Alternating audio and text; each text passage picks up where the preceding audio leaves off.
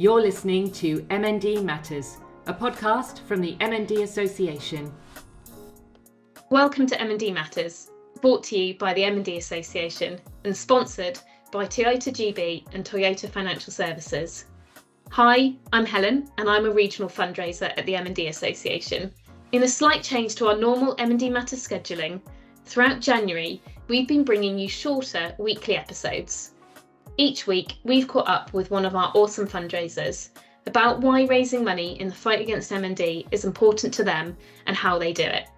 In the last of our four special Takeover MND episodes, we're joined by fundraiser Julie Leyland, who is living with MND. Hello, Julie. Hi.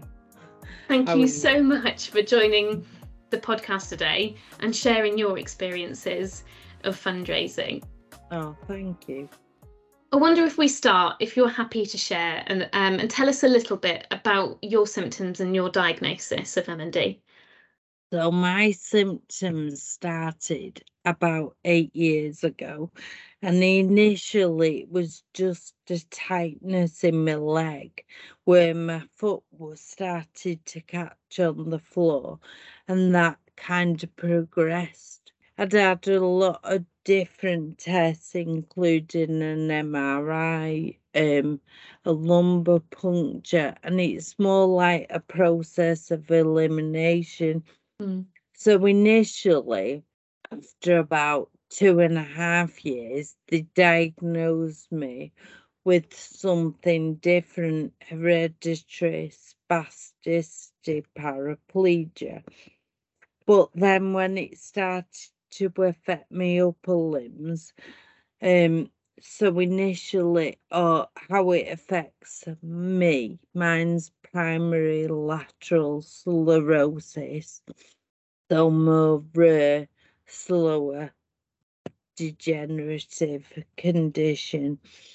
I noticed things like I couldn't dance or, you know, it was things that was out of sync with my body or I started you clap to people or to music and that was out of sync. And then I noticed with my writing that slowed down. And then my speech, I noticed my speech about 12 months before anybody else noticed. Mm. So then that's when the neurologist changed the diagnosis from HSP to PLS.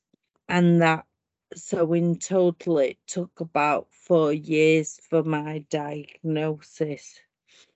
That's that's a long time to go through that journey and mm. all of those tests to to find out what's causing all those symptoms, isn't it? I thought it was, I was imagining things, or, you know, even though you know something's really going on, because the MRI would be clear, or the other tests like the EMGs, if someone's got the more, more like the ALS, which is more muscle wasting, that would show up so with this, like I say, it's more of a process of elimination. Mm. So since your diagnosis, what what support, if any, have you had from the MND Association, and how how has it made a difference? I would say from day one and before, like I say, I've always gone to the MND website and it's been full of information. And then for the practical support as well. Because for me, I've probably not got a lot of support around me. So to know there's someone or something that I can access, uh, that means a lot there were certain legal things I needed to look at down to my um, health insurance and life insurance that I'd got. And again, because I was able to relate it to the MND Association and email them and get advice.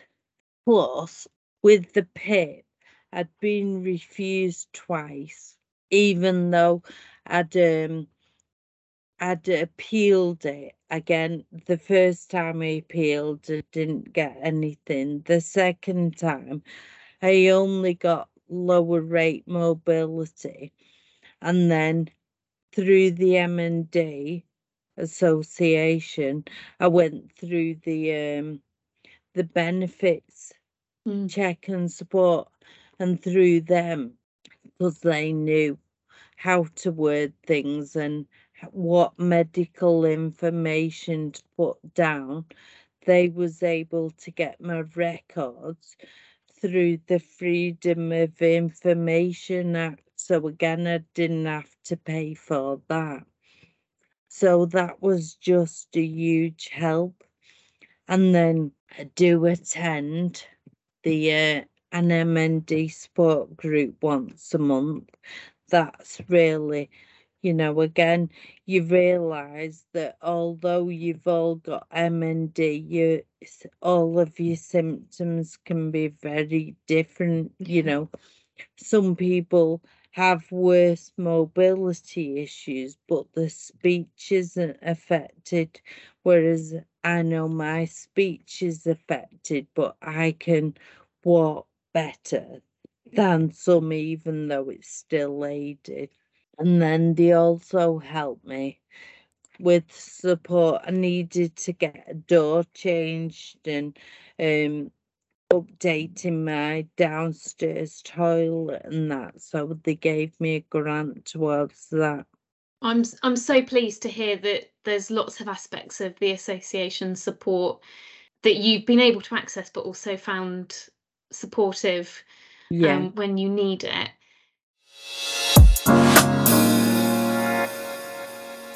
This month, MND Matters is supporting the MND Association's Take Over MND campaign.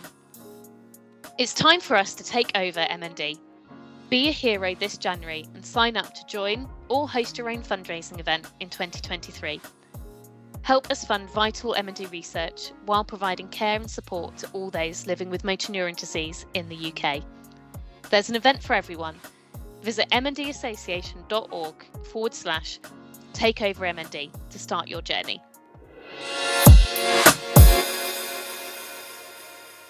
What then um, made you decide to do some fundraising for the MND Association?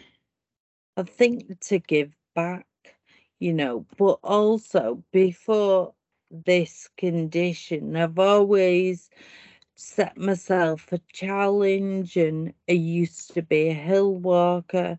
So to not be able to do them things was difficult. And when the 5,000 mile challenge came up last year, I thought I can cycle on my bike. It's a stationary bike, but I thought I could do that, and I did.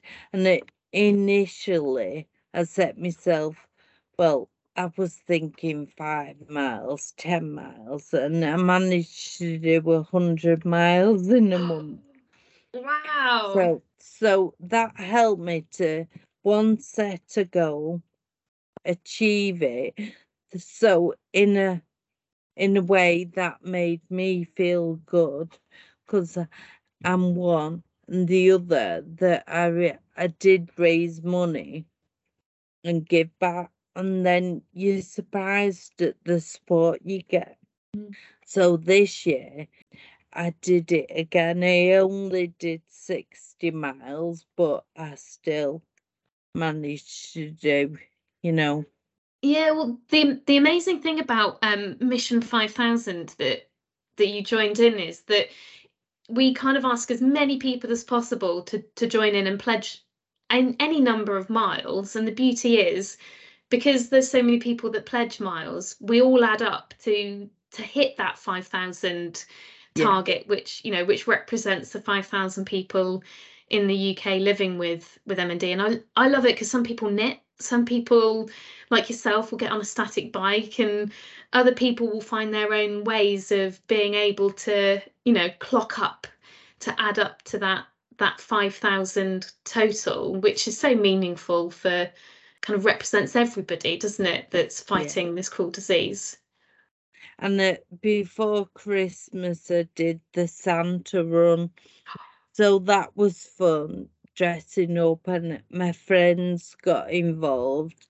And we did an event, mind you, that it was during the ice. So we had to be extra careful. Uh, but my friend mainly um, got tickets, sold tickets and that, and it was more like music and going on a Santa walk or a winter wonderland walk. It was. So again, that was good and fun and getting community and raising awareness again. It's it's so nice to actually find a reason for people to come together and and Yeah. the Santa run again is just such a fun way of you know dressing up and finding the the motivation to get out there in the cold. So well done you. Yeah, thank you. I wonder if you could tell us how how you hope that your fundraising is is going to make a, a difference. I think to continue the work that the MND Association does, because again, I know what benefit I got. And like you say, there's 5,000 people each year living with it. So that's due to generally because some kinds can be life limiting that there might only be 5,000 because of people might pass away with it compared to new people that are diagnosed. Mm. So I think just as in an initial contact to get information, to get grants, you know, again from my support group, it might be things with um they help with so much, you know, we couldn't probably remember to list it all, but they can help with your carers and offer support to them or a day out or Mm. you know Yeah, incredible. The support is there, and, and we want, you know, the MND Association is dedicated to being there for every person living with MND. I wonder, Julie, if you could um, tell us what this fundraising journey has meant to you, or if there's a favourite bit of the fundraising that that you've got.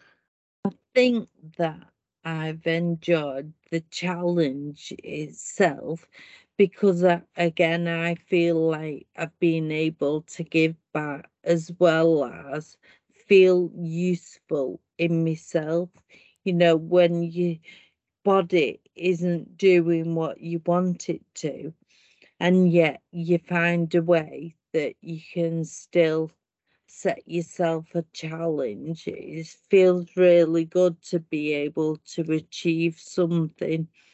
And Mm. you've you've achieved so much. If you add up all of the the miles that you've done on your static bike through your Mission 5000 and all that you achieved bringing everybody together for your Santa run, there's there's a lot to be really proud of. And the, the benefit is it it goes and helps, you know, more people that diagnosed with MND. So thank you. I do want to do more. I've got another challenge I want to do, so it'll depend whether my mobility will allow it. But I would love to do the velocity Yeah. Oh, you are brave. as long as I'm strapped into something and I can get on it and I can go, I'll do it. You know, I couldn't jump out of an aeroplane, but I could do something like that way, a zip wire or something. So, Yeah, I was going to say for anyone listening that's never heard of Velocity, it is the fastest zip wire that you can that you can go on in the UK, um, and I think it gets up to sort of sixty miles an hour, doesn't it? While you're you're strapped up in to a hundred. up to a Oh, you are brave, Julie. I'm Well, like, that'd be a big take off my bucket list. That well i'm sure there's going to be so many people um, that are listening that are going to think well maybe if julie can strap herself to the fastest zip wire um, in the uk then they can get out and and even if it's go for a walk they'll um Yeah. they'll definitely be inspired by your bravery. Well, So- I do think by going on the MND Association's website, there's lots of various challenges you can get involved with, or in fact set your own, you know. So it's any, I always say to people, even if it's a pound you donate, that adds up, you know. That's it. That's that's the message, isn't it? What we want people to do is kind of go onto our website, find a challenge, or if they've got their own ideas, just a pound makes a massive difference when it all adds up. Julie, the theme of our Takeover MND campaign this year is heroes. And whether that's kind of people like you that are living with MND, or the people caring, the researchers, or all of the other fundraisers that are involved, I wonder what, if you could tell us what hero means to you. See, I don't see myself as a hero. I'm just see myself as dealing with whatever diagnosis I have. But I think if I was to think of a hero, it would be someone who is someone who motivates other people, someone who you can look up to and um value and appreciate. That's a perfect answer. And you said that you didn't see yourself as a hero, but by your very definition, which is the perfect definition, then you're, in my opinion, you are a hero, Julie. Oh, thank you. Thank you so much, Julie, for sharing your story with us. It's been great to hear about your fundraising, and to, and I'm sure all of our listeners, just like me, are inspired by you to get out there and help take over MND by doing something to raise money themselves. Every penny raised by Julie and our awesome fundraisers helps us take over MND. With your help, we can fund vital research to bring us closer to finding a cure fund campaigns to raise awareness, and provide care and support for people affected by MND. Together we will beat MND. Please check out our Takeover MND webpage or contact our fundraising team today. All details will be available in the show notes. You've been listening to MND Matters, a podcast from the MND Association. Find more information at mndassociation.org. If you've been affected by any of the issues raised in this episode, contact our helpline MND Connect on 0808 802 6262 or email mndconnect at mndassociation.org.